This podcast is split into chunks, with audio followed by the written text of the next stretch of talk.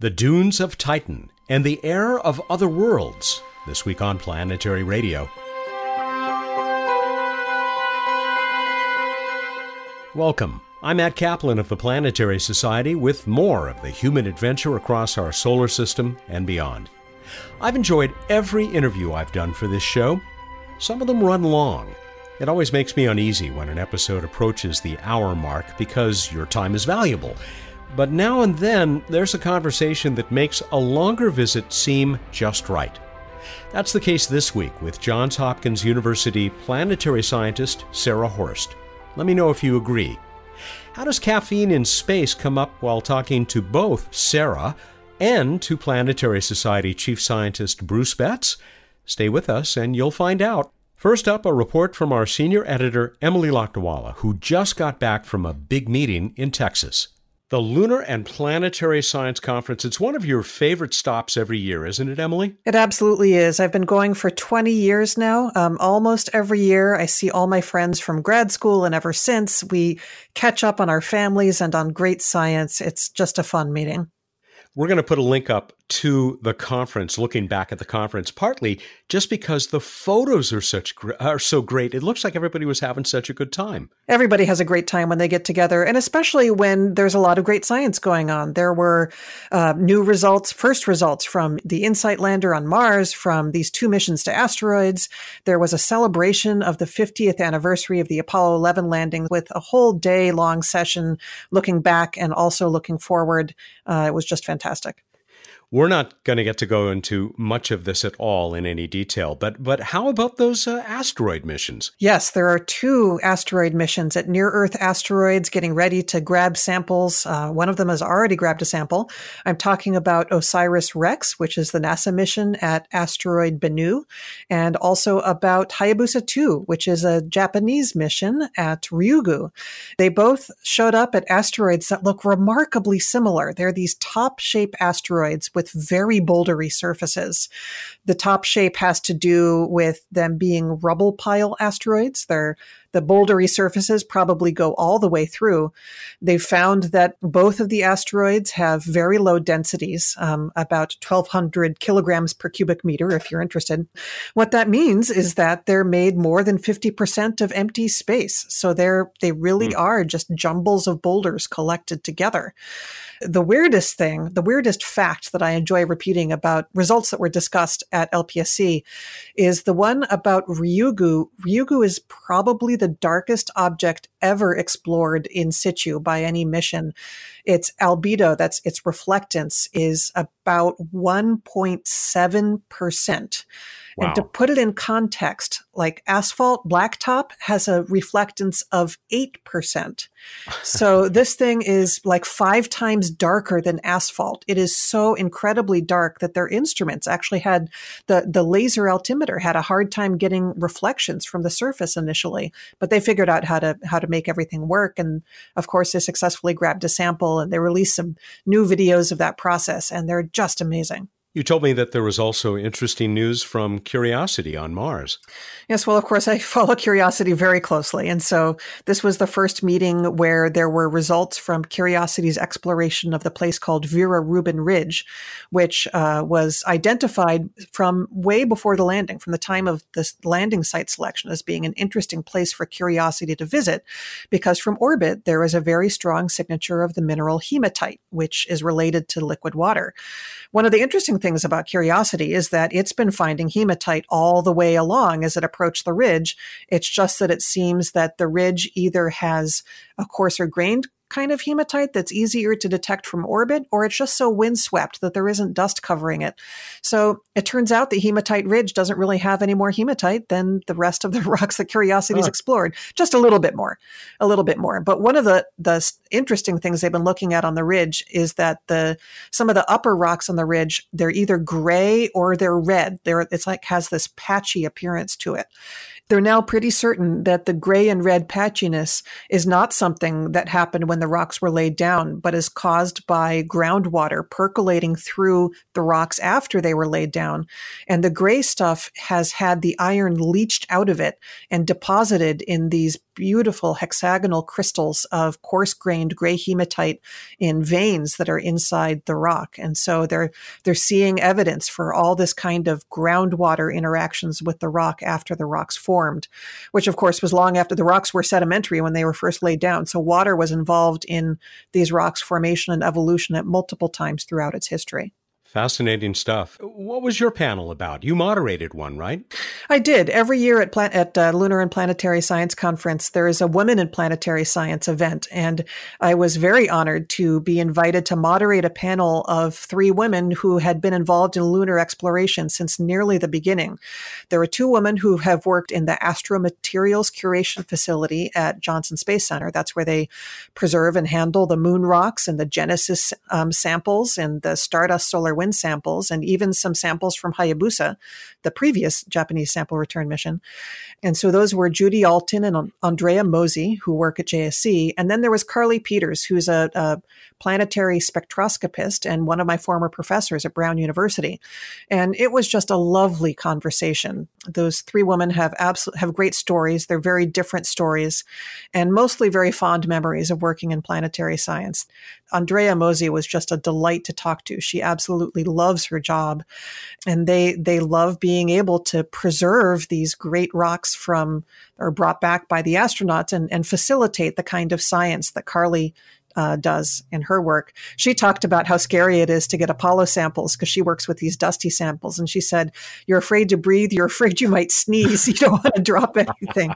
And everybody laughed. But they were they were an absolute delight. And it was a it was a great um, opportunity to interview them. Very timely conversation with that uh, 50th anniversary coming up. Speaking of the moon, did you get to walk on it? we did. So there's a project. Um, they did Mars first, and then it's it's out of ASU, and they they printed a a very very large printout of a lunar map. I think they're using the same material that they use now to wrap billboards. And so they, they emptied out one of the conference uh, halls, one of the ballrooms, and they spread it out on the floor and invited people to walk on it in their socks. And so people were finding all kinds of favorite spots on the moon, either landing sites or favorite craters that they'd researched. I went and found the uh, landing site of the Chang'e 4 mission and people are just having great fun. And yes, indeed, some people did attempt to moonwalk on the moon. I love it. My favorite shot, and and maybe we'll uh, steal it from the site and post it at planetary.org/radio on on this week's show page. Are all these people pointing with their sock and closed toes, and they're all space socks, by the way, at the lunar North Pole. It it really did look like fun. I was I was pretty envious looking at all those pictures. you got to come next year, Matt. I'd love to. Thanks, Emily, for giving us this um, this virtual visit to uh, this year's LPSC. My pleasure. That's Emily Lakdawalla, senior editor for the Planetary Society, editor in chief of the Planetary Report. That March equinox uh, edition you can now read online at planetary.org our planetary evangelist. Hey, Emily, before I let you go, we're going to be talking to Sarah Horst in a moment, and, and I know she's one of your favorite people. I can't wait to listen to this conversation. She's fabulous. It is terrific.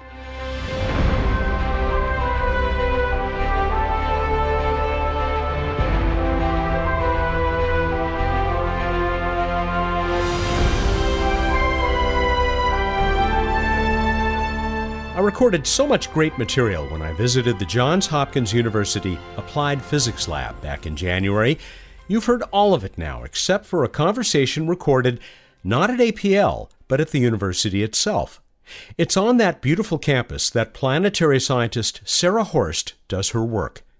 I spent a delightful afternoon with Sarah, touring her lab and talking about the many topics that capture her fascination. She primarily studies atmospheric chemistry and complex organics, but those are just the start. You're about to hear her cover such varied topics as her efforts to simulate the atmospheres of other worlds and the dunes of Titan and how walnut shells are helping to reveal their secrets, about the wonders of life and where to look for it, about alien impostors, and about the thrill of scientific discovery that drives her.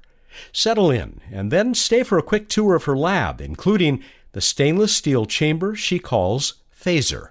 Sarah, welcome to Planetary Radio, and thank you for making me welcome in this great office with all of your toys, your entire space collection, which y- you may you seemed a bit embarrassed by, but I think I think it's just science Disneyland uh, in miniature in here. So I, this is great fun. To say nothing of your lab, which we will go back to in a minute. You already showed me around a little bit. Thank you so much for uh, for having me, and it's it's it's nice to have you in my in my office that looks like it might belong to a 12 year old and not a, uh, a professor at a university. It would be a 12 year old who's in love with science. I can yes, say that. No, that's uh, absolutely true. particularly planetary science.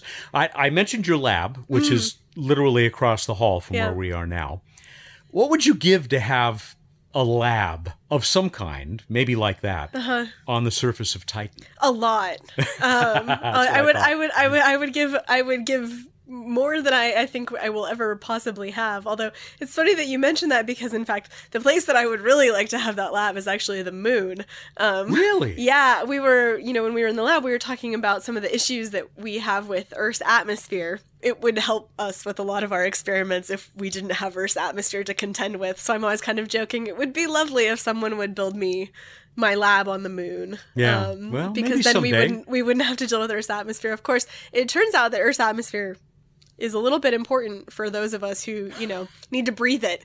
So, you know, it's kind of six of one, half a dozen of the other. Either we're fine and the experiments are challenging, or the experiments would be easier and then we would have some challenges. So, well, I was going to say, don't hold your breath for that lab on the moon, but I don't know. You, you, you no, holding your breath would actually be quite useful. Yes, you might just, uh, you might make it maybe someday. someday. Maybe someday. Forward. Maybe someday. With the at least not yet ability to do this on Titan, much less less the moon, or maybe I should have said the moon, much less Titan.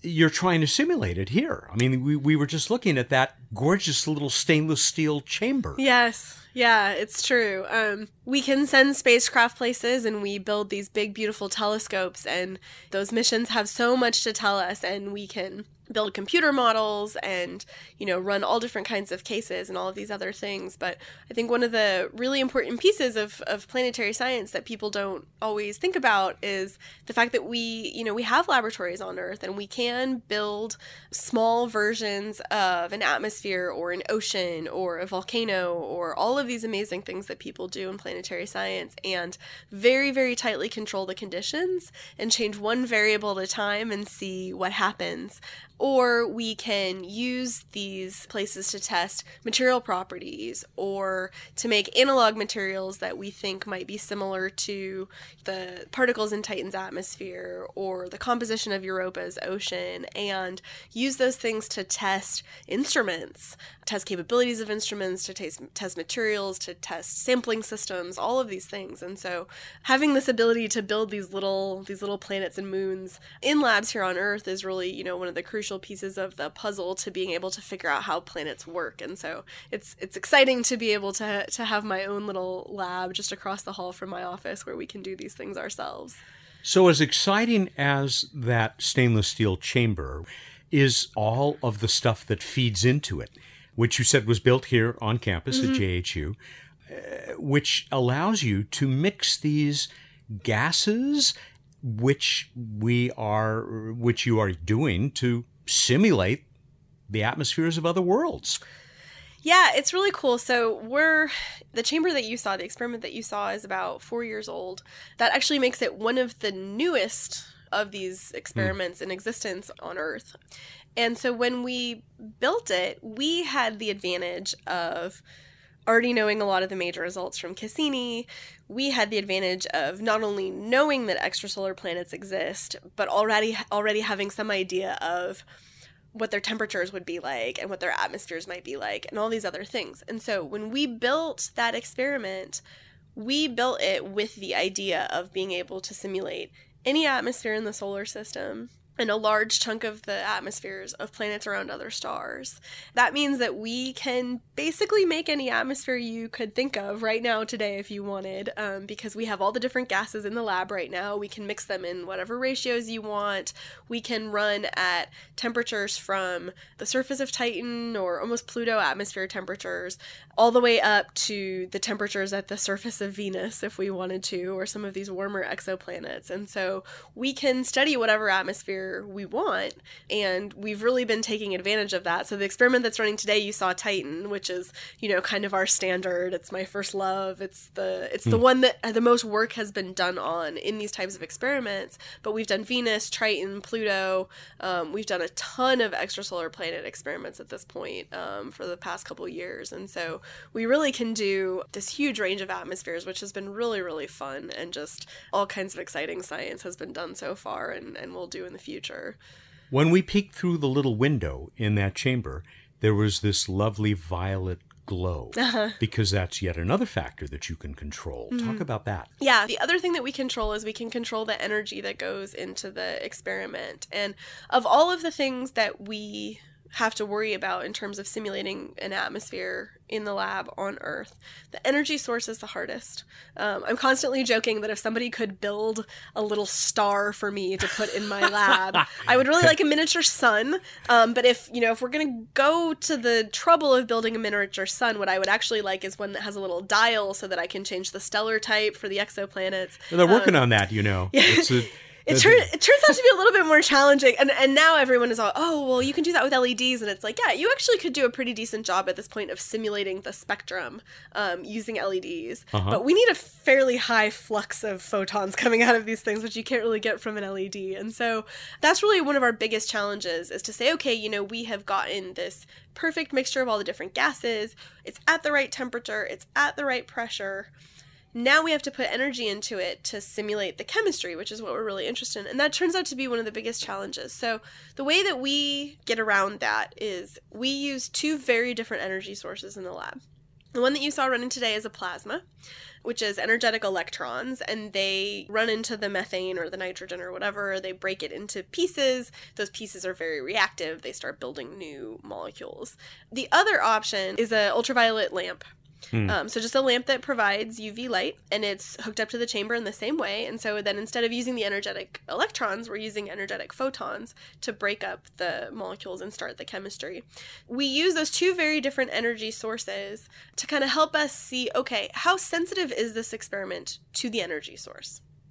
Some of the experiments are very sensitive to the energy source, and so that means that we have to think really, really hard about how to apply those results to a real planet because we can't yet, at least, have a star in my lab. Um, and so we have to be very, very careful. Some of the results that we see don't care. Either way we run the experiment, we get basically the same answer. And so we take that to mean that the energy source is not the most important characteristic of that particular experiment, that maybe the gas mixture matters more or the temperature matters more. Something else is really defining what happens in the experiment. That's one of the ways that we try to get around it. And I would say that's, you know, that's kind of a typical way to approach some of our scientific challenges. If we can't do something perfectly, instead we try to do a range of things and see how sensitive it is to the thing that we can't do correctly. Uh, and so that's that's what we do um, to try to to try to make a star in the lab.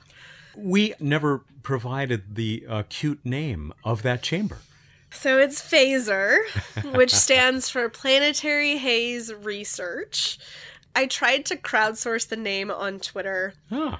at least four or five times and got a whole bunch of hilarious and snarky acronyms that were not at all useful to me. And when we finally settled on PHAZER, then we had a very, very long debate about whether it should be phazer with a Z for haze, yeah, or phaser with an S for Star Trek. It turns out that one of the things that's really nice about having your own lab is that you're the decider. um, and so, despite the fact that there were a number of votes for the S for Star Trek rather than the Z for Haze, I got to decide. Well, you went the right way. I, it still I, honors Trek. It, it honors Trek, and also I feel like Z is a really amazing, extremely underutilized letter, and so it's quite pleasing to have it have it involved in the in the chamber but it was kind of this like last minute. So we had been talking about it forever ever since we very first started working on the chamber. And then all of a sudden we were getting ready to submit a paper. And i was like oh no we have to name the chamber now because we have to put it in the first paper that talks about it. Um, and so there was at that point a whole bunch of options on the whiteboard and we were brainstorming acronyms and, and finally settled on one. I'm trying to resist making references to uh, purple haze of course. Uh, you everyone everyone sees that purple plasma and starts making references to purple haze. So Why you wouldn't be the you wouldn't be the yeah. first one.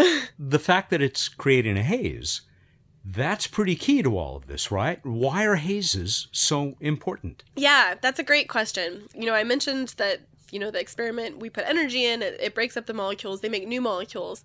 Depending on what gases we put into the chamber and the temperature and the energy and all of these things sometimes that chemistry keeps going until it makes a solid. So in the titan experiments it always keeps going to make a solid. These solid particles we think are at least somewhat similar to the solid particles that we see in Titan's atmosphere. So, one of the reasons why we can't see down to Titan's surface is because Titan has this very thick global haze layer. So, it's kind of like the worst day you could possibly imagine in Los Angeles. um, and it's it's very similar actually. The the smog um, in LA or in other major cities is is from photochemistry. It's yeah, from chemistry yeah. driven by the sun. Different molecules involved and, and different consequences, but the same basic process. The reason that we care about haze for Titan or for any other planetary atmospheres is um, there's multiple reasons why. So, one of the first reasons is that particles interact with light differently than gases do. Having particles in an atmosphere, whether they're a haze or a cloud or dust, affects the way that light moves through the atmosphere. So, it affects the temperature structure of the atmosphere it can what photons get to the surface and so you know if you're thinking about the early earth that would have an impact on what photons were available for plants and what photons especially the real energetic ones might be getting removed before they could do damage to dna and rna and things mm. like hmm. that and so the kind of first reason we care is it really affects where and which photons end up in an atmosphere and on the surface and you could even envision cases in which having a haze layer or not might determine whether or not there is the possibility of liquid water on a surface, wow. for example. Um, so that's one reason why we care. Another reason why we care, especially in the case of Titan, is that these molecules in the haze and Titan are very complex and they're organic. So they have carbon in them. The molecules in Titan's atmosphere we know also have nitrogen, they have hydrogen. Those atoms are part of a very small set of atoms that form the building blocks for all of life on Earth. The building blocks of DNA and RNA, which are called nucleobases, um, the building blocks of proteins, which are called amino acids. All of life on Earth is built on a very, very, very small set of molecules, and that small set of molecules is, is built on a very small set of atoms. So I'm less surprised that you get amino acids but nucleobases, nucleotides, the, the, the real, like you said, building blocks of RNA and DNA. Yeah. So we we have found in these experiments that we run that we make amino acids, we make all the nucleobases that life on Earth is based on. So adenine, cytosine, the ATCG that we all learned yeah, in school. Yeah. The question that we have at this point, though, is how much farther does that chemistry actually proceed? And so we can run these experiments in the lab and we can analyze the material that we make and look for things like amino acids and nucleobases. But what I really want to know, not just are those molecules present in Titan's atmosphere, which I think they are, whether they're present in, in trace amounts or whether they're present in larger amounts, we don't know yet. But I would, at this point, bet a lot of money on the fact that those molecules are present in Titan's atmosphere. They're present on the surface. But how far did that chemistry proceed? And and that's one of the been one of the big driving questions of my career so far and I think going forward is how far can organic chemistry proceed in the absence of life? And how far can it proceed in the absence of life in an atmosphere? There's two reasons why we care about that question. One reason is that this material that we share in common for all of life on Earth, it has to have been around at the beginning for some reason. There's some reason why that became the fundamental set of molecules that all of life on Earth is based on. but we don't know where it came from. We find these molecules in meteorites and comets. You can make them in um, hydrothermal vents. In the lab, people do hydrothermal vent experiments and you see them made there. And so we see that they get made everywhere, but we don't know what the source was. Um, but there must have been a source. That's one reason why we want to know how far the chemistry proceeds. We also need to know where did it stop without life? At what point did life have to have existed to make the processes keep going? Yeah. And that's going to help us understand a lot of questions about the origin of life. The other reason why we care about answering that question, we're thinking about Europa Lander. We're thinking about using James Webb to look for life on planets outside of our solar system. We're talking about Dragonfly to go to Titan to see if Titan um, is or was or could be habitable or inhabited. Dragonfly is that that little drone quadcopter that uh, proposed yes, to go right has been funded. to go proposed to go to Titan, but to do all of those things, all of the ways that we're talking about doing life detection, we're not assuming we're going to get lucky and have some elephant go tromping in front of a camera um, or do whatever. I mean, that would be much easier. We're assuming that we're going to have to look for chemical signatures, right? We get a sample of the surface at Europa and we put it through, you know, really sophisticated instruments or Dragonfly or, you know, looking at the spectra of these exoplanet atmospheres our idea is that we're going to be looking at molecules to look for life. And so to do that, we really have to have an understanding of what molecules can only exist if there's life and what molecules exist on their own in nature on the surface of Europa or in the atmosphere of one of the TRAPPIST 1 planets. Mm-hmm. We have to start to really get a robust understanding of where the line is between molecules that get made by processes that occur on whatever planet you want to talk about and molecules that only exist if there's life on that planet. And so that's one of the things that we're interested in studying and trying to understand. We know there's complex organics on Titan, but what does that actually tell us about the possibility of life on Titan? That's one of the things that's really beautiful about doing these lab experiments because we can take this material that we make and run it through any instrument you want on Earth, and we've run it through a lot of them to try to figure out what's in there. And that also helps us figure out what instruments we need to send to Titan. Hmm. To say, okay, well, if we run it through this instrument, we don't learn very much. But if we run it through this instrument, that tells us a whole lot about the chemical composition. And this was the it wasn't a mistake because we just didn't know any better and it was they were wonderful spacecraft, but this is what happened with Viking on Mars, right? We didn't know enough about Mars and so we got back these ambiguous at best results. Uh, from the life detection work. Absolutely. So people tend to talk about the life detection experiments on Viking as if they were a failure. You know, a lot of people don't realize that Viking was really the first and last time we ever sent a life detection experiment anywhere. Hopefully that'll be remedied. I mean, ho- hopefully that will be remedied soon. The lesson that we took took from Viking, or at least some fraction of the community took from Viking, I think is maybe not the right lesson. Hmm. Kevin Hand, who's at JPL, who's done a lot of really amazing work on on Europa, when Great he talks about Great Viking, guy. he always says the Viking life detection experiments would have been a failure if we had found life on Mars now, right? If the next time we went to Mars, there were bacteria everywhere and all of these things, if we had all of this evidence of life on Mars now, then we would look back at Viking and say, whoops, like we did it wrong. But the fact of the matter is, we haven't found evidence of life on Mars yet. And so the thing that happened with Viking is that we didn't know the composition of the surface. Mhm. Which makes sense because we hadn't spent 30 or 40 years exploring Mars at that point. And so we didn't know that there were these molecules called perchlorates, which were discovered um, by Phoenix, um, have been confirmed by Curiosity and some other um, Mars missions. When you put perchlorates and organics into an instrument and heat them to very high temperatures, which is what Viking did, you destroy all of the organic molecules in your sample. So we learned a lesson. Curiosity has a different way of analyzing the organics that doesn't require heating them to such high temperatures because we know about the perchlorates. It's one of the things that's really frustrating about planetary exploration is that every time we go somewhere we learn something new.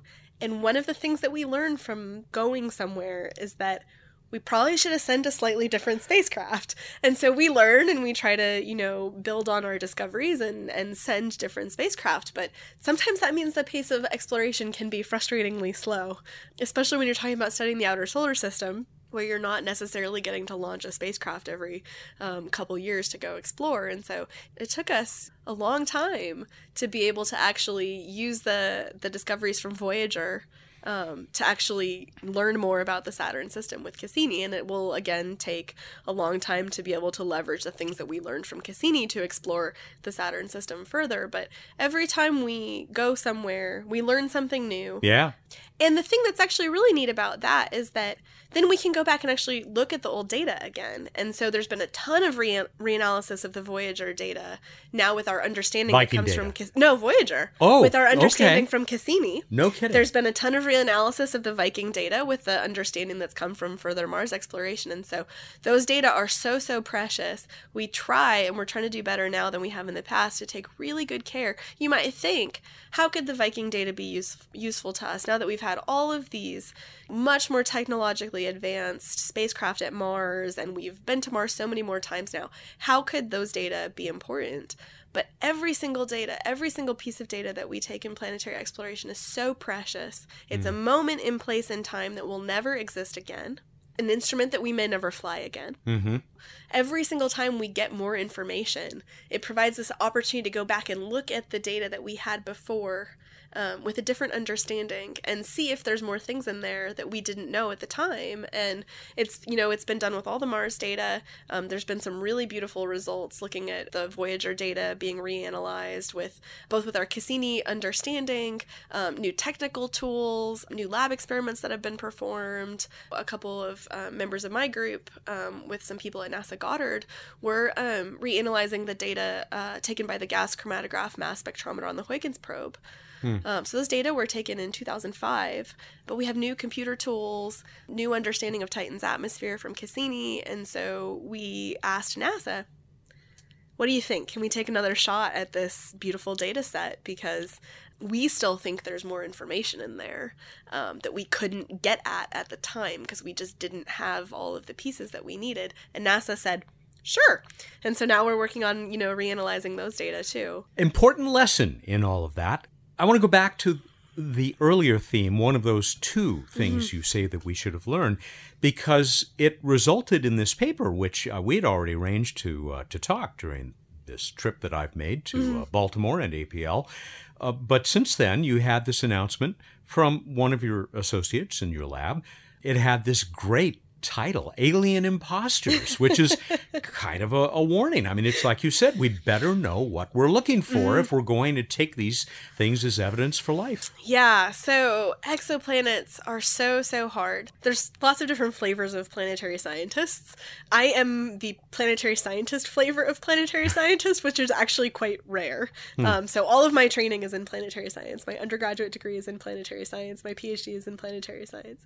Uh, I always tell people I was a, I'm a planetary scientist born and raised. What that means is I, I, I really love the solar system. I love the planets and moons in the solar system. I love the way that we can turn these points of light into worlds. That is why I got into studying planets.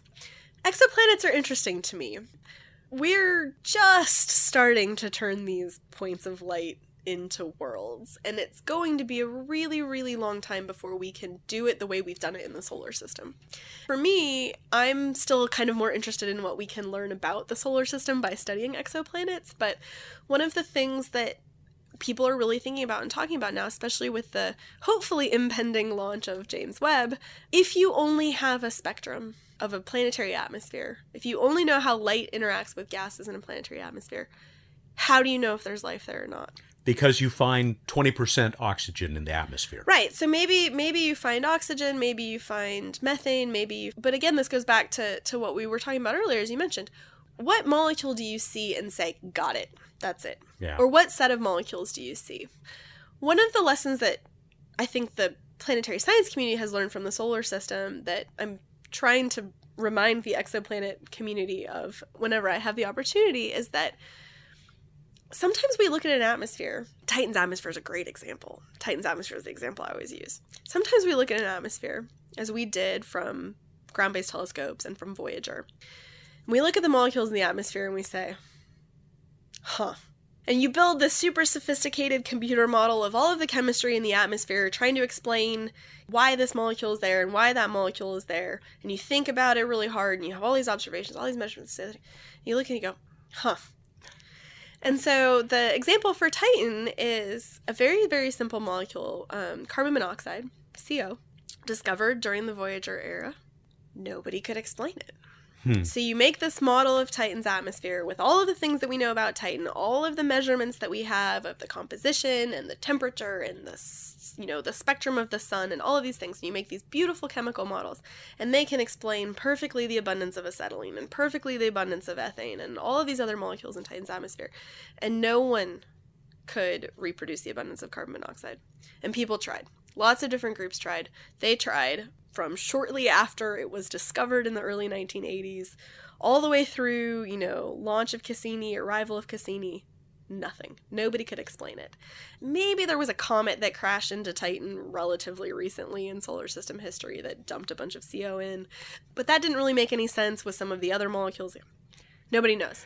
It, there's this temptation at some point to say, is CO a is that a biomarker? Is there life on Titan? Uh-huh. Um, you know, and you don't you don't see that temptation ne- necessarily published a lot in planetary science, but you know that the conversation happened about is the only possible way to explain this life. It's not life. I mean, there might be life on Titan, don't get me wrong, but the carbon monoxide is not signature of life.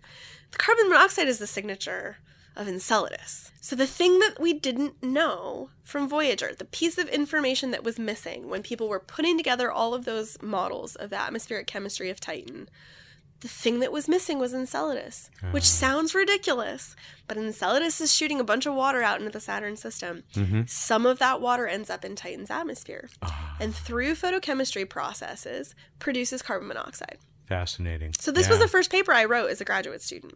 That's the we one took, that's hanging on the wall above the door of the lab, right? We yeah. took this model of Titan's chemistry, which had been you know, used for years. And we said, what happens if you put the water from Enceladus into the top of the model?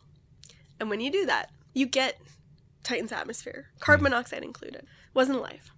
And the reason why I tell that story and the reason that this is relevant to the, the question that you tried to ask that I've been avoiding answering thus far, um, because that's my style, is that we are not going to know if any of these exoplanets have an Enceladus not for a long, long, long, long time. Just too small to detect. Too small to detect.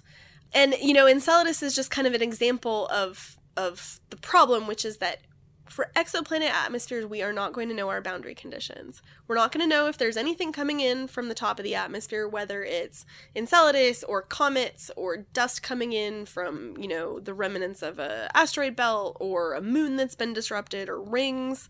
We are going to have a real, real hard time knowing what the boundary condition is at the bottom of the atmosphere. Is there an ocean? Is it volcanically active? Is it ice? Is it carbonates? Like, what is the surface boundary condition?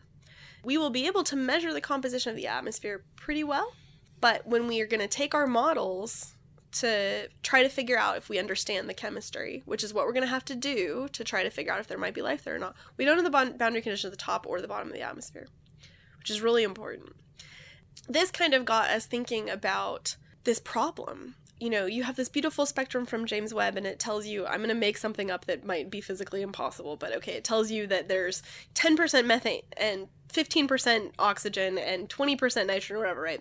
It's not going to tell you that there are amino acids because it's not going to be able to detect them, mm-hmm. even if they're there. It's not going to tell you anything about complex molecules. It's too hard to measure those from remote sensing. It's going to tell you our kind of bread and butter molecules of an atmosphere. It's going to tell us the ratios. And then we're going to have to figure out if those ratios are possible on their own. Without life. Without life. Or whether the only explanation, or the most plausible to the point that you would be willing to have the President of the United States stand in front of the world and say, We have found life on another planet, is that the only explanation? And so, one of the things that we started doing is running a bunch of experiments. So, people have done a lot of this work with chemistry models. And I say this as a person who does chemistry models. Those models are only as good as the information that you put into them For places where we have a lot of information, like Titan or Mars, we can do a pretty good job of reproducing the chemistry. But there's a bunch of choices you have to make when you run those models. And so if you don't have information about the place, it's not clear what the result is. Garbage How- in, garbage out. Yeah, I mean, I wouldn't go. I don't want to go that far because I don't want to Okay. insult insult my colleagues. But but you know, the information that you get out is is only going to be as good as the information that you put in, and so the there are limitations on what you get out if there are limitations on what you put in. You were more diplomatic I. I try occasionally, um, although I definitely have used that phrase in, in reference to, to atmospheric chemistry models, including our own at various points in time. And so we thought one thing that we could do instead of running the models, and there's a bunch of really great people who are doing a lot of really amazing work on, on exoplanet atmospheres with these models, we said, let's run some experiments instead. So instead of saying, okay, well, do we have all the re- reaction rates in there and are the cross sections correct? And like, what happens if you change the temperature? It's like, we're just going to put a bunch of gases in there and put energy into them and see what happens. And so we ran this whole set of different composition, different temperature, exoplanet, potential exoplanet atmospheres. Right now, we don't have measurements of any exoplanet atmosphere hmm. that's good enough to do what we do here from a real atmosphere. So we can do Titan, we can do Pluto, we can do Mars, Venus, Saturn, Jupiter, whatever you want. But we can't do a specific exoplanet right now because there isn't enough information. There will be with Webb, we hope. Yeah. But right now we don't have it. And so we did this big range. And one of the things that we found is that we make molecular oxygen in the presence of methane or in the presence of other organic molecules.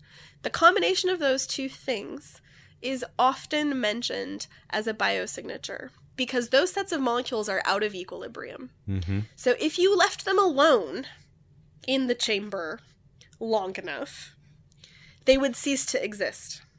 They would either convert all the way one way or all the way the other way um, because they're out of equilibrium. The thing about atmospheres that's really frustrating is they're perfectly content to be in disequilibrium for a lot of reasons. Hmm. Titan's atmosphere is in disequilibrium because of the sun and because of Enceladus. Earth's atmosphere is in disequilibrium because of life. We have to figure out how to tell the difference between those two things. And it's going to be really hard. And so that was one of the things that our experiments showed was like, look, I'm 99.9% sure there is no life that we have created in this chamber. If we have, I am very much looking forward to picking up our Nobel Prize. Yes, yes. Um, Congratulations. But I am I I don't think that's what ha- what's happened. And so what that means is we need to think more carefully about what combinations of molecules we're thinking about as biosignatures because some of the ones that people talk about a lot we can make right there across the hallway together and it's not the sign of anything other than some really interesting chemistry. So this is sobering stuff. It has to be I know I'm such a downer. Well, it has to be a little bit of a downer to some astrobiologists out there and people who thought it was going to be easy to find signs of life. Before we move on from this, though, it's one of your associates, right? Uh, an, an associate of yours in your lab. It's a research scientist. yeah, who He, led this work. running- yeah. Um, what do you think of work that is underway elsewhere? I mean, I, I had mentioned to you that not long ago we had uh, talked to a couple of members of a team at McMaster University up in Canada. Uh-huh. Yeah. And they are doing some of the stuff that you're doing, but going a little bit further in one way at least, where they're putting little samples of stuff in Mm-hmm. little little uh, on slides basically in there and watching to see what happens if they Mm-hmm. get membranes if they get the same kinds of complex molecules that that you're seeing Yeah, there's a number of different groups in the world that do, you know, work like this or related work. Um, one of the things that's interesting is that all of these experiments have different things that are good and bad about them. And so I think it's one of the things that's so exciting about having lots of different groups working on kind of similar problems. Sure. Um, you know, there's things that our experiment is probably and, and this is going to come maybe come across a little bit as a little cocky or conceited but there you know there are things that we do with our chamber that is you know better than what anybody else could do but there are things that we do that's not great. There are conditions that we can't simulate. Um, there are questions that we can't really shed any insight on and so we don't try. And so then there's you know groups other places in the world where certain questions are maybe not really in their wheelhouse but there are things that we can't touch that they um, you know are the world's experts at. And so we have lots of different groups all over the world trying to tackle the same big picture questions but from lots of different points of view. And I think that's really important because at the end of the day, the only way that we're actually going to answer any of these questions is going to be a combination of not just different people, you know, working on on lab experiments, but the you know the combination of these beautiful observations and the computer models and the lab experiments and lots of different people thinking way too hard about all of these things until we understand more about how planets work many paths that perhaps must be taken toward the truth. Yes that's that's absolutely true. Um, lots and lots of dead ends but you learn something every time you go down the wrong path. And that's one of the reasons why we just you know get up again the next morning and and, and, and and go down this one instead. What's down this one? Nope wrong. Okay turn around come back. Ah science. Yeah. Um, i don't want to leave your first love okay uh, because there are other things we talked about this a little bit when we were in the lab that fascinate you about Yeah. this world which of course we and so many others often talk about as being so similar to our own other than the fact that it's frigid and uh, but i mean with all the systems that we share hydrological systems if you will we were talking about uh, dunes which is something that your lab has also worked on quite Mm-hmm. a bit because we we know we've seen them down there on the surface yeah frustratingly they seem to exist despite all of our best efforts to to to make them disappear as i was mentioning to you earlier um Titan is amazing. Titan has all of these earth like processes. And one of the things that's so beautiful about Titan, you know, at the end of the day, it may turn out there is not life on Titan. There has never been life on Titan. There never will be life on Titan. There can't be life on Titan. That may be the thing we eventually come to learn about Titan. I'd be a little bummed out, but Yeah. it seems pretty plausible. Even if that turns out to be the case, Titan has so much to teach us about hmm. Earth and about conditions for habitability, about how planets work, because it has all of these processes that you just mentioned. It has a hydrological cycle. It rains. There are rivers. There must be waterfalls and rainbows and all of these things that we think about as almost being uniquely characteristic of Earth. But the materials are different.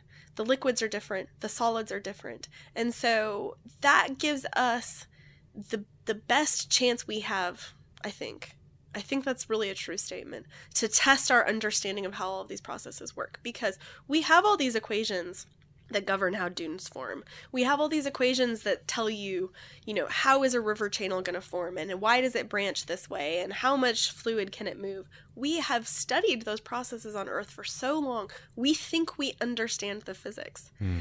And the best way to test that is to take those equations that supposedly are fundamental to these processes and say, great, how do they work on Titan?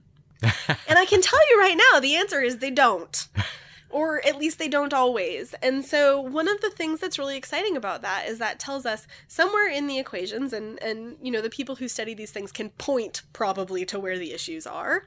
There are things, numbers, maybe some constants, things that we have derived from studying these processes for very long on earth that have within them something that is only on earth hmm. and not on Titan. Something to do with the material properties, something to do with gravity, something to do with the atmospheric pressure, something that's different. And we don't know that it's there because the equations work on Earth. We never had to figure out what was in that constant. You just use it and you get the right answer. By using these same processes on Titan, the dune formations, the rainstorms, the clouds, all of these things, they're going to help us really dive into all of these equations and figure out what things are trapped inside of them that we don't know about. And then we can pull them out and we can say, okay, well, if you know that, you know, you're using these equations on Mars and on Mars it's silicates and it's this and it's that and whatever, the equations will work perfectly because now we know. You want to take them to Venus? Here's how they work on Venus. Here's Yeah. how they work on, here's how they work on Pluto. That's what we're trying to do at the end of the day. Like, it might seem like we're uh, you know obsessed with these details of exactly how this one lake formed on Mars or how this one process is working on Titan, but we're trying to figure out how planets work. Period.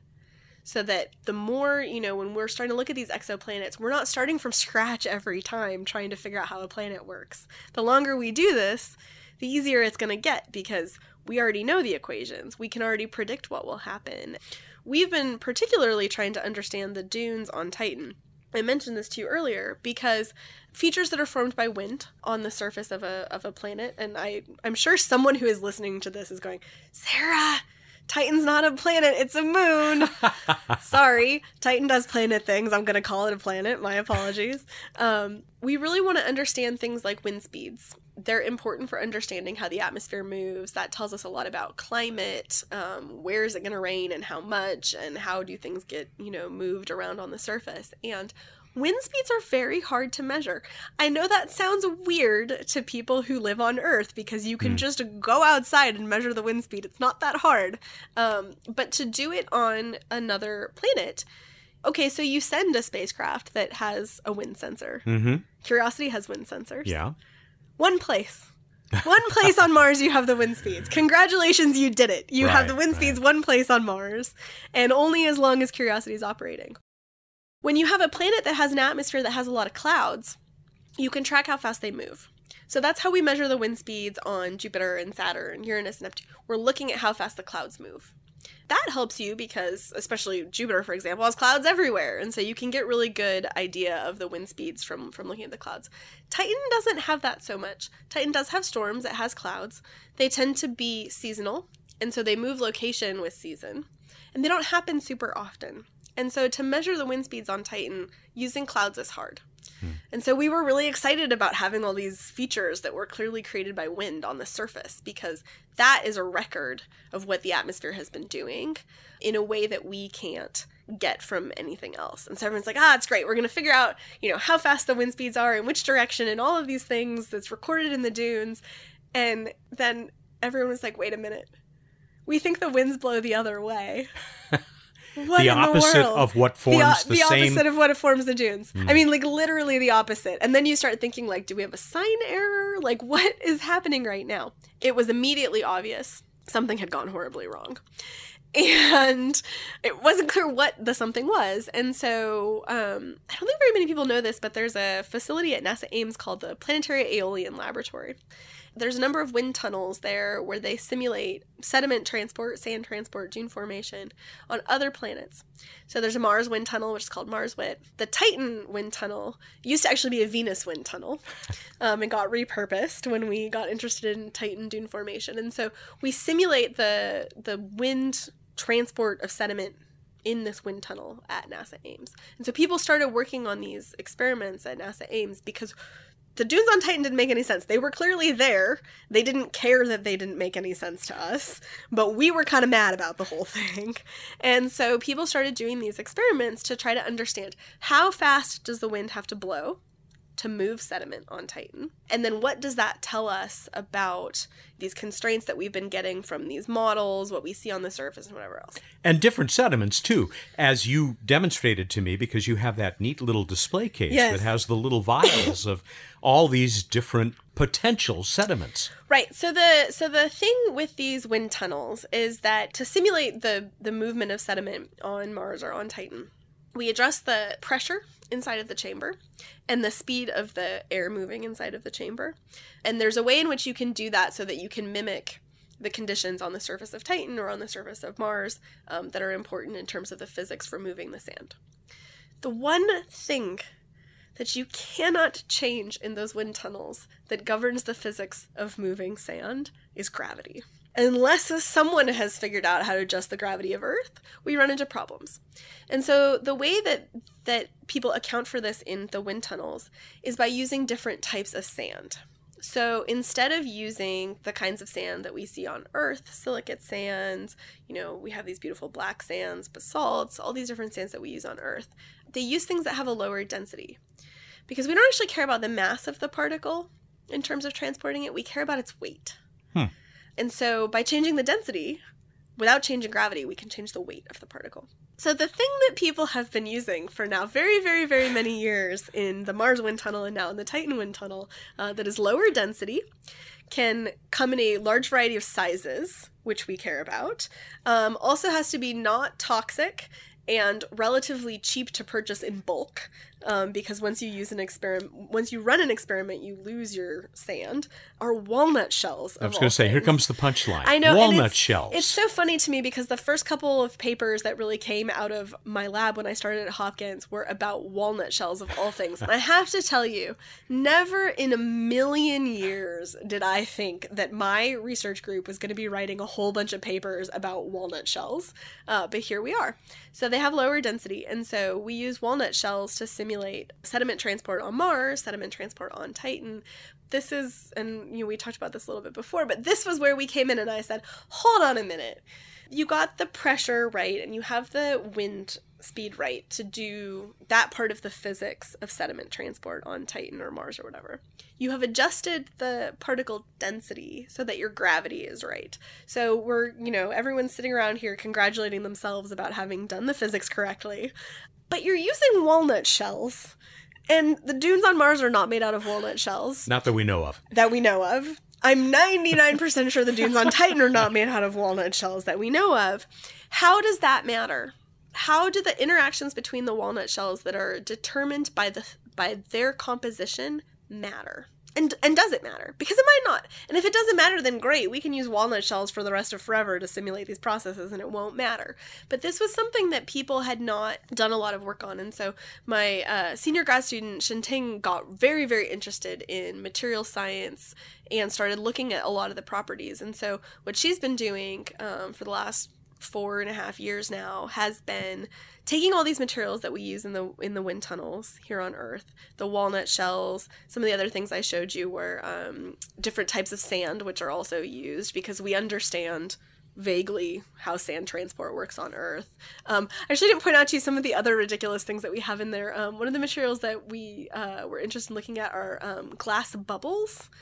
They're very, very low density because they're hollow. Yeah. But then the material properties are better known, and they're also more similar to quartz sand and glass are the same thing. That's what we make glass out of. At least the composition would be the same. And so we have all of those different things. So Xinting has been looking at density and uh, she's been looking at things like fracture toughness and um, elastic modulus and all of these different uh, mechanical properties. She's also been looking at interparticle forces. So if you were to take two walnut shells, and she's done this, which I just still am it just wasn't what I thought I was going to be doing with this period of my scientific career. But you know, if you take two walnut shells and you move them very, very close together, is there any kind of electrostatic interaction? Is there a force that pulls them together? If you get them together, is there a force? Is there a cohesion force or an adhesion force that keeps them together? Mm-hmm. Because this matters. Because you have this wind that's blowing along the surface of these particles, and one of the forces that it has to overcome is the force between the particles themselves. Yeah. And so Xinting has been using these these um, you know nano techniques to take one tiny walnut shell attached to this thing and one other tiny walnut shell and look and measure um, these very specific things.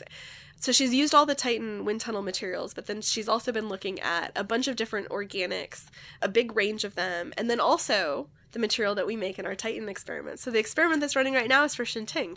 And so we take this analog material that we make, and she's been looking at fracture toughness and electrostatic uh, forces. And these are the tholins that we, Tholins, you also yes. had a little vial of that Yeah. we looked at in there. And Yeah. we'll put up pictures of some of this stuff Yeah. on the show page at planetary.org slash radio. Yeah, so she's been looking at all of those things too. And one of the big things that she has found, um, and I forgot to mention this when I started, fell down this, you know, Titan dune uh, hole that we've been talking about, but the dunes we think are made out of organics. We don't know how the particles get made. The dune particles must be bigger than the haze particles that fall out of the atmosphere. We know that. And so if the dunes are made out of haze, there must be a way to build those particles bigger. Mm-hmm. Alternatively, we could have some organic kind of bedrock on Titan from all of this material having rained out of the atmosphere for so many years that then gets broken down Yeah. into smaller particles.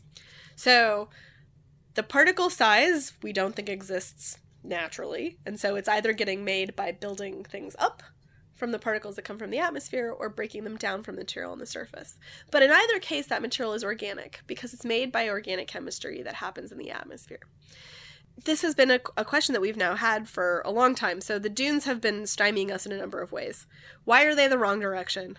Where in the world do these particles come from? Those questions might seem a little silly, but they really matter because they're telling us something really fundamental about the atmosphere and about the way the atmosphere interacts with the surface. Something bigger picture about Titan is hiding in these questions.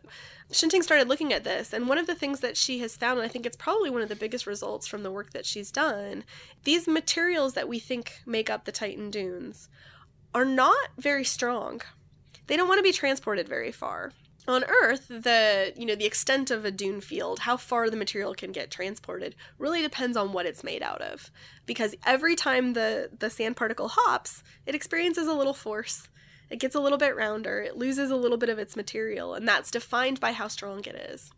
And so the weaker it is the less it can travel right? You could envision just having a suitcase, right? If you have this like big strong suitcase, it can handle every airport you take it through on a number of trips. But if you have this suitcase that isn't very strong, one time through baggage claim and it's done. Yeah. It doesn't get to go on any more trips. It's never nice going to end up in Paris. It only gets, you know, through LaGuardia once or something and then you're done. That's one of the big things that that Xinting has found is that probably the sand, whatever process it is that's making it, must happen where we see the dunes. Hmm.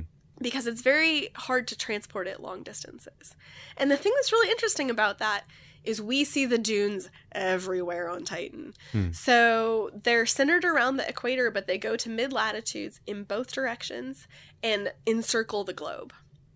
And so if we can't transport sand very far on Titan, that means that the process that makes the sand must be happening basically globally. That screams that it's an atmospheric process because that's one of the main things that's global on Titan. But we're still trying to figure out what the process is and what that means for for all of these questions. The other thing that we found out from doing these wind tunnel experiments and and this was a result that um, we weren't originally involved with, but have done some subsequent work. The wind speeds have to be pretty high to move particles on Titan, much higher than what we normally see. And so that actually turns out to maybe be the solution to this mm. issue that we had of the winds going the wrong way. Because there is one time, sorry, two times of year at solstice, or sorry, at equinox, um, when the winds reverse at the equator. And it's a very tumultuous time on Titan. We have big storms, the winds get much, much higher. It's a very short period of time relative to the rest of the Titan year, but it does happen. And so we think that the dunes are probably not actually recording the average condi- conditions on Titan, but rather the orientations of the dunes are recording these very tumultuous conditions that happen during this just very short period of Titan's year when the wind speeds are higher and when they're the other direction. Yeah. And so there was something hiding in that information. It wasn't that we were wrong. Yeah, our models. It was that we were missing something. Big relief for our models. Um, yeah, so I think every, I think everyone is quite pleased now that it doesn't it doesn't seem like we've completely misunderstood how dune formation works. Um, but we still have a lot of outstanding questions about it. I got one more Uh-oh. about Titan. Yeah. Which you've kind of nibbled at the edges of. Mm-hmm. Uh, and that is getting your thoughts about what you have seen of the models for life on Titan that some people have been playing with, some people have been coming up with. Yeah, and... that's a good question. I guess, and I should have said this when we were talking about amino acids and nucleobases before. If there is life on Titan, it almost certainly does not use the same set of molecules that life on Earth uses. For a lot of reasons. Why would it? I guess is the first question you might have. But because it's so cold, there's no liquid water at the mm-hmm. surface. Water is like a rock. Part of the reason why life on Earth has this specific biochemistry is because we're based on water. And so, because of the low temperature, if there's life on Titan, the chemistry will be very, very different presumably it would still be organic. There's lots of reasons why life is carbon based. We don't necessarily want to throw the baby out with the bathwater in terms of, you know, thinking about what the chemistry might be. And so people have been doing a lot of work to say, okay, fine. It's not water, so it's not going to be DNA, it's not going to be lipids, um, fatty acids, the way that we think of them here. But we think that some things are going to be fundamental to life. We need to be able to build little boxes that we use to transport stuff around. So cell membranes, membranes, yeah. things like that. Because there's reasons why we use those things, right? We keep those things out, we keep these things in so that we can move them to this other place. Um, and so one of the immediate questions that people had was, okay, well, how do you build a membrane? If you are not looking at liquid water, you're thinking about liquid methane and ethane instead. Are there molecules, are there organic molecules that we think are present on Titan that you could use to build a cell membrane? That's a great question to ask. And so people who, you know, are much better organic chemists than I am, because I only play one on TV or on the radio, um, started, you know, thinking about this and the obvious thing to do is to take molecules that are somewhat abundant, we think, on Titan, and to see, like, could you make a membrane out of that? And so people have been doing that. And so um, at first, people were using some really sophisticated computer models to just see, like, okay, if you had these molecules arranged this way and they have this polarity and whatever, like, would that make a membrane or would everything just kind of fall apart? And they found some. This group at Cornell found a couple of, of molecules that seemed like they would happily make a cell membrane in a lake on Titan. Um, there's people who've been doing lab experiments. What happens if we take this Tholin material or some organic that we think is in Titan's atmosphere and on its surface and put it in liquid methane? Does it make itself into a spherical membrane? Does it self assemble? And the answer seems to be yes. Wow. Um, That's a big deal. it is a big deal. And so, you know, I think the thing that's interesting there is that that means there is a solution to the question of a cell membrane. It doesn't mean that's the solution. Because I think one of the most important things you learn as a planetary scientist is that nature is far more creative than we could ever possibly dream of being. But it means there is one way to make a cell membrane on Titan. So that question at least has one solution. Now, how would you make an information containing molecule? because DNA and RNA are not going to be useful in this particular situation because they're not going to fold correctly because of the temperatures and this, mm-hmm. that, and the other. Okay. So there's a group um, in Florida that's been thinking about how would you make an information containing molecule out of the things we think are present on Titan. It results in some of the more um, entertaining conversations I've had over the past, I don't know, decade at this point, because you know the people who are doing these this computational chemistry, they want to know what starting materials they have. And so they'll come to me and say, Sarah, what's in Tholin? And I repeatedly say to them, Well, what do you want? Because one of the things that we've learned from from studying this material now for 40 years is that it's very complicated. There are a lot of molecules in there. And in fact, one of the um, founders of the Planetary site Carl Sagan, who who coined the term in the first place, and the reason he made up the word, if you read the paper that he and Bishun Khare wrote in 1979, the reason for this word Tholin is that they couldn't figure out what it was. They knew it wasn't just a polymer, so something that just has the same repeating chemical mm-hmm. unit. And so they didn't want to call it a polymer because that's not what it was. And so they wanted a word for this thing that they didn't know. And the quote is hilarious because in the paper because it talks about how it's this is an intractable polymer. It's been resistant to our attempts to try to understand what it's made out of Back then. back then. Yeah. And and I and and if if Carl was alive today, he would he would learn that it still has resisted many of our attempts to to understand it. And so hmm. when these computational chemists come to me and say, "Well, what's in it?" I ask them what they want, and they're like, "Well, I don't know. What do you got?" And so we just sit there going back and forth, you know, not really really getting anywhere because there are so many different molecules in this material, and so it's hard for me to just say, "Oh, well, you can only have this." because that's not the answer. It's a fun game, and actually, I saw while we were in the lab, somebody um, tagged me on Twitter because this has become a game that we now sometimes play, where someone for some reason will be interested in a molecule and they'll say, "Hey, is that in Tholin?" And I'll go pull up a chemical analysis recently. I go, uh, oh yeah, yeah, it looks like it's it's uh, it's in. One of my collaborators um, messaged me, uh, I don't know, maybe a month ago, and said to me, "Hey, did you know there's caffeine in Tholin?" And I messaged him back, and this is this is a good life lesson because I messaged him back in full blown skeptical scientist mode, and I said, "Are you using caffeine to calibrate your mass spectrometer?" Because it turns out that caffeine is an excellent molecule to use to calibrate your mass spectrometer, and so I have seen caffeine in many, many, many of our data sets, but because we use it to calibrate the instrument, Could be a contaminant. it could be a contaminant. And so I would never say, "Oh yeah, there's caffeine." He says, "We don't use caffeine to calibrate our instrument." Like, "There's caffeine in Tholin." fascinating. Um, so we, you know, somebody at some point, I think how we first, you know, started doing this on Twitter was, you know, when Breaking Bad was very popular, and at some point somebody t- uh, tweets at me and says, "Hey, Sarah, is there methamphetamine in Tholin?" like, oh geez. So pull up the uh, um it looks like there uh, might be some little bit of so there's all kinds of stuff in this in this material, but that means that at the surface of Titan, there's a very robust organic chemistry. There is the opportunity to have a whole bunch of different options in terms of how you might build a cell membrane or how you might build an information containing structure. The question is, has anything figured out how to take advantage of that? This is certainly enticing. It is enticing. you have given me a tremendous amount of your time, and it has been delightful, not just because of the content of what you've talked about, but because of the passion that you bring to it. Which, Thank you. as you know, that's a big deal to us on this show and in Yeah. the Planetary Society, and to our boss, Bill Nye, and and to Carl Sagan, for that matter, our founder, one of our founders.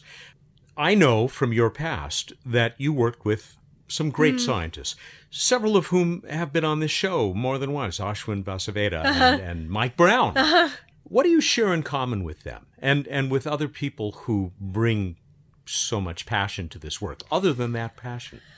I think if you talk to most of the people in this field, what you find is a whole bunch of people who, when they look at the night sky, get really overwhelmed by wondering what's out there. It's not always about, you know, are there aliens there? Is there life in the solar system? Are there creatures on Mars? That those questions, the that question, maybe the question, are we alone, is something that a lot of the people in the field are interested in, but not everybody. But I think the thing that everybody has in common is that at some point in their life, they looked up at the night sky and were so overwhelmed by the questions that they had, which I think are common among a lot of people who look up at night. But they were so overwhelmed by the question that they had to do something to try to answer it, that they weren't content to read about the things that other people were finding out that they had to that they themselves had to get a bigger telescope um, and Uh-huh. you know use the ex- example of, of mike brown and i feel like if you were to to track mike's career at some point it was just a process of getting access to bigger and bigger and bigger telescopes because the questions that he desperately wanted to know the answer to re- required a bigger telescope you know you mentioned Ashwin who you know is the is the um, project scientist for for curiosity now i And former director of JPL, of so I work when I worked for Ashwin.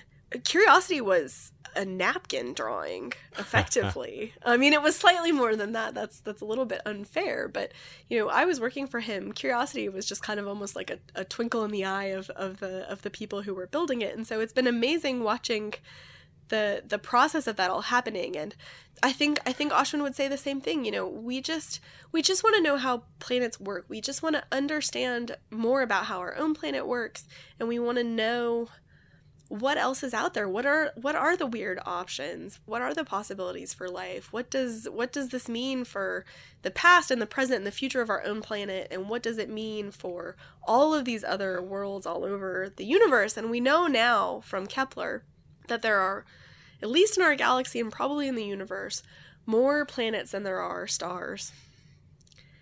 And i try not to think about that very often because oh, that's it's just a lot of work.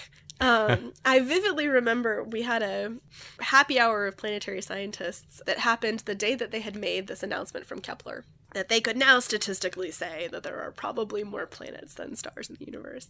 And everyone's kind of giddy. I mean, this is exciting, right? That the the possibility for for life, the types of planets that are going to exist. Like, this is exciting as a planetary scientist. And there's one person sitting in the middle of the table, and I cannot for the life of me remember who this person was.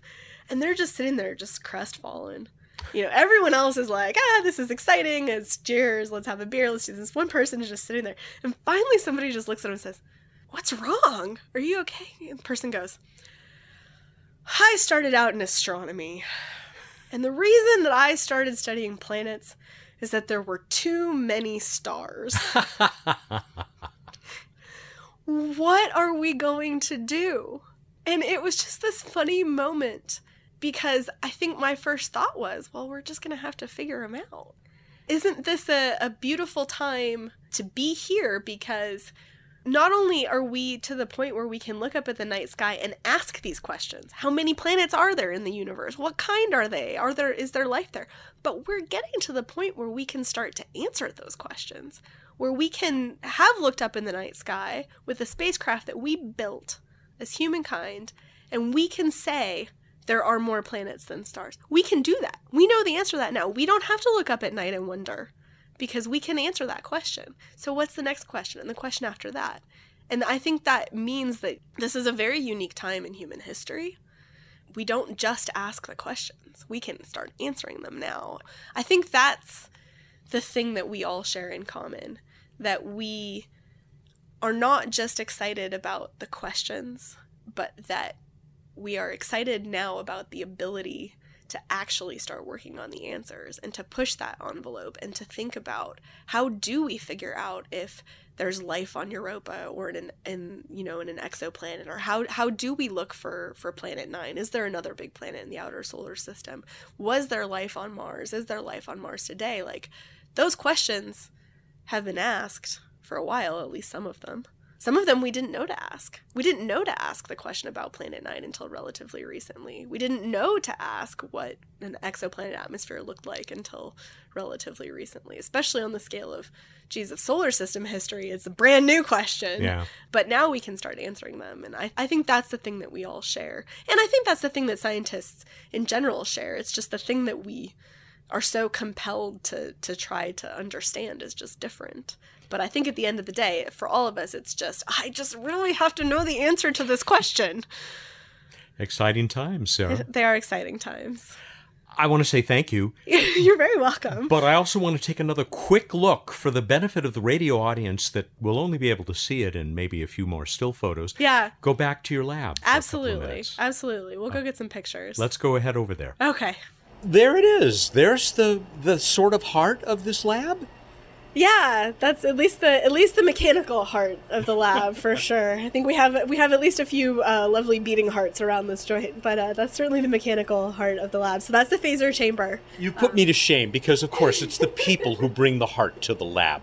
But yeah, this is it. It's we'll put a picture of it up uh, maybe with you in it for scale, so that people can see what we've been talking about. But it, it's it's a beautiful piece of hardware. Oh, thank you. It's uh, it represents a lot of hard work on the on the part of the people that that work in this research group. And right now, it's running. This is my favorite plasma color. So we're running a Titan experiment right now, which, as you mentioned before, is this beautiful violet color, and it's just it always makes me feel a little something deep down inside when I see it running because I know that there's science happening right now and it's it's science that we made happen. So All right, now what is this whole panel of stuff that you told me was also fabricated here?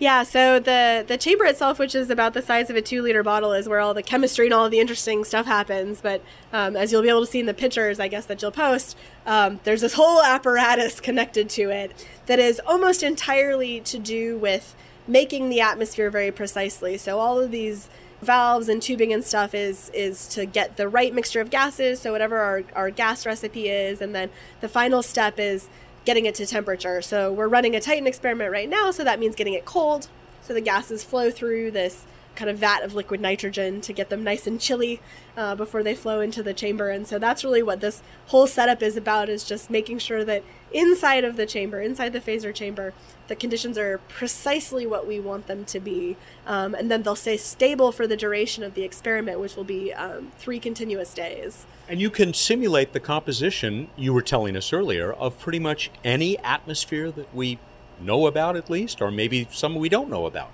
yeah, I mean, at this point, just because we've been doing so many different experiments, and especially with the exoplanets where we did this big range, we have all of the major atmospheric gases currently in the lab. In fact, they're in a bunch of cylinders behind you right now. Yeah. Um, so we could do and have been doing Venus, um, Pluto, Titan, Triton, a bunch of extrasolar planets. We've been contemplating some Saturn experiments recently. Um, so we can basically do whatever atmosphere we want at this point, which is uh, exciting and also sometimes a little overwhelming. Planetary atmospheres are us. Uh, I, I mean, and looking at this, my two and a half year old grandson would go nuts with all these valves. He would have the best time turning all of these. So one of my favorite things, actually, and we don't, it doesn't happen very often, um, but it's always really exciting when it does happen. And I could let you do it if you want. Um, you know, this whole thing, which looks all very, very complicated, actually, the way the experiment gets turned off and on is just that little red button right there. And so one of my favorite things to do, and we have a step stool actually, it's right there, um, is to have kids come visit the lab um, and we'll just let them turn the button off and on a bunch of times. And they're like, oh, look, like it turns, because it turns the plasma off and on instantaneously. And so they can stand on the little step stool and look in there and push the button, or their sibling will push the button, or their mom or dad will push the button, and then they can watch it go off and on. And so. Um, seriously, he would go nuts. Yeah, and, I know. and I, I, of course, I'm just hiding my own enthusiasm here because I can I can barely I don't think you're resist. Actually, I don't think you're actually hiding it. Um, the cylinder down here that has ice forming on it. Yeah, that's uh, beer brewing equipment. So anybody who uh, does homebrew would, would very, very much recognize that piece of equipment because we actually bought it from a homebrewing company. Oh, great. Um, because it was a much better solution to our problem than we were able to uh, come up with on our own. And so we thought, well, they already make this, and luckily so far we haven't um, had any auditors come by and be like, "Why are you using grant money to buy beer brewing equipment?" For very good reason, It's as it good turns out. You can you can show the photographic evidence that we are in fact not brewing beer with it. We are brewing planetary atmospheres in the PHAZER chamber. Some microbrewery is going to uh, love to hear about it. I mean, this. I would love if anybody wants to sponsor us. We would happily take some free uh, homebrew equipment off of your hands to uh, to do some science with. Science needs to go where it must. Yeah. Um, the other thing that is in here, which you said is one of your loves, I looked at it and I thought, oh, this is just your your typical glove box. Not not really. Yeah, it's a little weird to describe a piece of equipment as your love, but we have a um, dry nitrogen, oxygen free glove box, which is where we remove all of our samples from the experiments and also where we keep them. And so in that box, they're protected from Earth's atmosphere. Um, any subsequent chemistry it would do, anything it would do to try to ruin all of the work that we've put into it. It was something that I didn't have access to when I was working on experiments as a grad student or as a postdoc. And so when I got the chance to build my own lab, my very first thought was, I need a glove box. And so as, as I demonstrated for you earlier, when I show it to people, I tend to give it a little hug because um, it's just so nice to have it here and just one less thing that we have to worry about when we're trying to understand what we've done in our experiments. Um, it's also nice if you need a high five or hug. Um, the arms that are sticking out, which I guess you can take a picture of and show people. Uh, so you just come in here and give a little high five. If you're having a hard day, just come give a little hug. Um, so it's nice to have uh, these little creepy arms kind of sticking out of it. Uh, can be used for, for good instead of evil if you want to. the reasoning behind this you, you basically said, but it's the same as when we heard Vicki Hamilton on this program talking about why she's so excited about getting that pristine bit of asteroid Bennu because as soon as something touches our nasty oxygen rich atmosphere, it, it, it ain't the same anymore. Yeah, Earth is a really challenging place to try to study not Earth things. um, so as we as we were mentioning, talking about, oh, I, w- I would really want a lab on the moon. Um, I mean, this is why. And so instead, I have this glove box, and so it's actually it's kind of fun too because like you can think of it as a reverse spacewalk. So you have to make sure you have everything in there that you need before you start doing stuff because once you're set up, you can't like open the airlock and let let things in. Which it has on the side. There is an airlock yeah, for obvious reasons. It has, it has two airlocks. It has a big airlock and a little airlock. The little airlock, by the way, is for when you forgot something. so then you don't have to pump down the huge airlock before you can open it. Like you're like, oh shoot, I needed that wrench. Darn it. You can pump down the little airlock and just get the wrench in that way. It doesn't take nearly as much time as if you had to, to do it through the big airlock. But yeah, that's uh, one of my favorite pieces of equipment in this lab for sure. This is one of the reasons I love going to people's labs because they are basically adult playgrounds of science. Yeah it's definitely for sure. It's um we have a lot of things that i we frequently refer to as toys although you know when something costs more than your house um you don't really want to think about it necessarily as a toy. But i will say and this is just is really cheesy but maybe everybody already knows that i'm kind of a ball of cheese. I mean there there are times when it's quiet. Sometimes if i'm here on the weekend nobody else is here and i'll just pop into the lab to grab something. I forgot a pair of scissors. I just need to check on this experiment real quick. And, you know, I'm not sure what triggers the thought in my head, but all of a sudden I just get overwhelmed realizing, like, this is mine. This exists because I came here and I built it, and, and I get to decide what we do with it. And that you don't get that with a lot of other things in planetary science. You know, the Mars rover isn't anyone's. It, it you know, it's a team of 500 scientists who are all wanting to do science in different directions with different instruments and whatever else. And so, in this one little space in planetary science, I can say, "Hey, like, let's do this experiment," or "What if we change this thing?" and and and that's really nice. It's exciting. You've earned that pride. Keep up the great work. Thank you so much. Time for a very special caffeinated edition of What's Up on uh, Planetary Radio. I am joined by the chief scientist of the Planetary Society, Dr. Bruce Betts. And boy, did your question about the ISS coffee maker generate a lot of uh, a lot of action. no, nothing makes people more passionate than their source of caffeine. Oh man, you can say that again. I can't wait to get to uh, answering that contest because we've got some really good stuff. But I can wait if you tell me about great stuff in the night sky. I will. There's like really neat stuff going on with things lining up in the pre dawn in the east. We've got four planets lined up, and I'll even throw in the moon as a bonus. So, going from upper right to lower left in the eastern horizon, up pretty high, you got bright Jupiter, and then yellowish Saturn, and then super bright Venus. And then the challenge, which will be to see Mercury, which is along the line to the lower left of Venus, looking bright, but down buried in the light of dawn. It will actually get better over the next week or two get a little bit higher in the sky. And then the moon, the moon's going to be moving through this line over the next several days until it's hanging out near Venus on the 2nd of April. It's uh, cool. But wait, don't order yet, man. I know you want to, but in the evening sky, we have Mars, which is looking like a bright but not that bright reddish star, but it's hanging out in an interesting area of the sky. It's near the Pleiades over the next several days, and then it'll be lined up so you'll have Aldebaran, a bright reddish star, and then Mars to its right, and this is in the southwest in the evening. Mars, Aldeb, I'm sorry, Aldebaran, Mars, and then the Pleiades all lined up, uh, particularly around the 8th of April. And Aldebaran's the brighter of the two right at the moment. That's all great, but I, I want to go back and compliment you on a turn of phrase buried in the light of dawn. it's going to be my epic book that I write. I love it. Speaking of epic, this week in space history, 45 years ago, 1974, we got our first up close look at Mercury. Mariner 10 did its first Mercury flyby. Moving on, random space fact. How authoritative. I try. the Soviets named spacecraft after where they were going. So Mars 1, Venera 1 for Venus. But what about when the spacecraft went two places? The Vega spacecraft were named VEGA, a contraction of Venera because was, they were going to Venus, and Gali, which, for reasons that are unclear to me, was how they said Halley for Halley's Comet in Russian. So it was huh. Venera plus Gali. And again I, I don't know why the name got trans translated uh, with a g but that's where vega came from. I did not know that until recently so i thought i would share. I didn't know that until just now. Thank you. Wow. Knowledge. Knowledge. We move on to the trivia question that got you and our audience so very excited. What is the name of the espresso maker on the international space station? How'd we do matt? Apparently great Wow, did we ever do great, both in quantity and quality. First, let me, I think I have to eliminate one up front. Uh, you're probably not willing to accept fictional coffee makers, are you?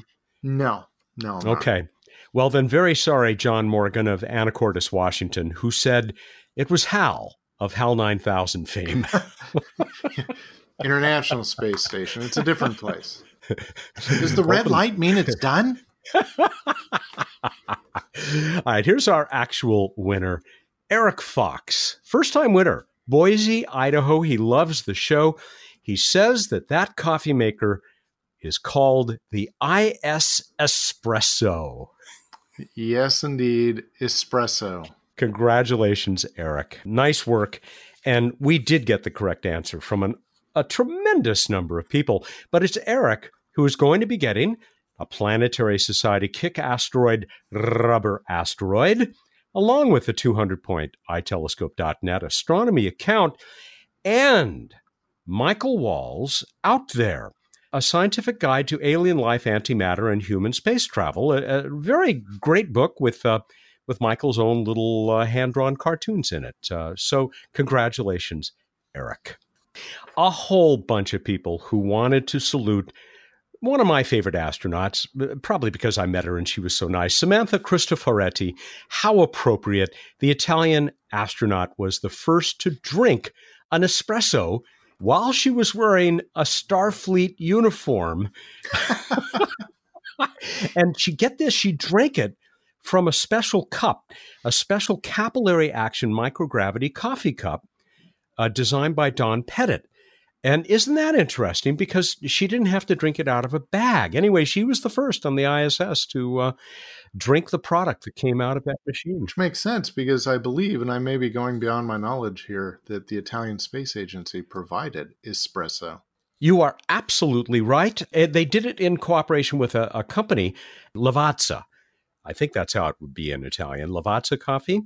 There were a whole bunch of people, more than I can mention, who uh, pointed out that uh, Samantha was the first to enjoy that first cup of uh, of Java made on the uh, ISS. We got this from Brenton Rashid in Australia. He says, "Talk about your giant leaps for mankind." Kevin Sullivan, this one cracked me up. Kevin Sullivan in Clayton, California. With sunrise every 90 minutes, I would wear this puppy out.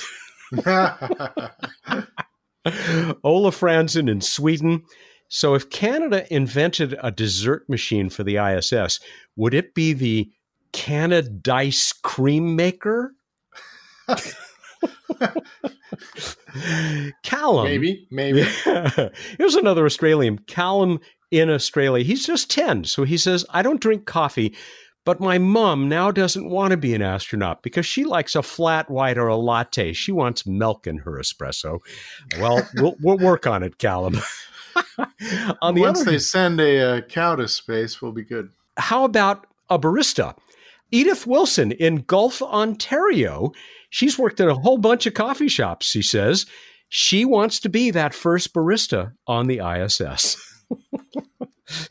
probably have to give a heck of a tip. Yeah, I would think, uh, and the and the commute to the station and back for the work shift would be very expensive. Finally, Dave Fairchild, our poet laureate. If you need your coffee while you're up in space today, just turn to the ISSpresso, which I'm very glad to say was built by the Italians. Their caffeine don't mess around.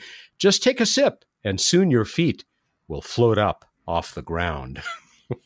That's it. Thank you, everybody, including all the folks I wish we had had time to read.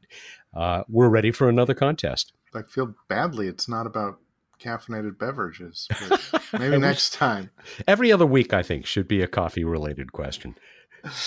All right. On what types of bodies, and I'm going to give you one example, which you should include planets, on what types of bodies have we landed spacecraft that have transmitted after landed landing. So they survived landing, they transmitted. What types of bodies, what categories have we as humans been awesome and landed on and transmitted? Go to planetary.org slash radio contest. That's great. You have until Wednesday. That's Wednesday, April 3rd at 8 a.m. Pacific time to get us this answer and win yourself a Planetary Society Kick Asteroid Rubber Asteroid and a 200 point itelescope.net account uh, from iTelescope with its worldwide network of uh, scopes that you can use remotely and uh, image things all over the universe. Guess what? I just remembered. What did you just remember, Matt? this week's guest. This is so perfect. Sarah Horst, the researcher that we spoke to, people call her all the time and ask what are the constituents of those materials called tholins that you yes. find here and there around the solar system, including on Titan, the moon of Saturn. Guess what one of those uh, constituents is? Coffee? Caffeine. oh. Wake up and smell the Saturnian coffee. Thank you, sir. I think we're done. All right, everybody, go out there, look up in the night sky, and think about what you would name your espresso maker or soda machine or, or just your tap water faucet. Thank you, and good night. That's Bruce Betts, the chief scientist of the Planetary Society, a man who proves that you can live by coffee alone. he joins us every week here for What's Up. Have you heard about my new Planetary Radio Monthly newsletter? It's great fun. You can subscribe for free at planetary.org/radio. The link is right below the Freeman Dyson video. Planetary Radio is produced by the Planetary Society in Pasadena, California, and is made possible by its fired up members. Mary Liz Bender is our associate producer. Josh Doyle composed our theme, which was arranged and performed by Peter Schlosser. I'm Matt Kaplan ad astra.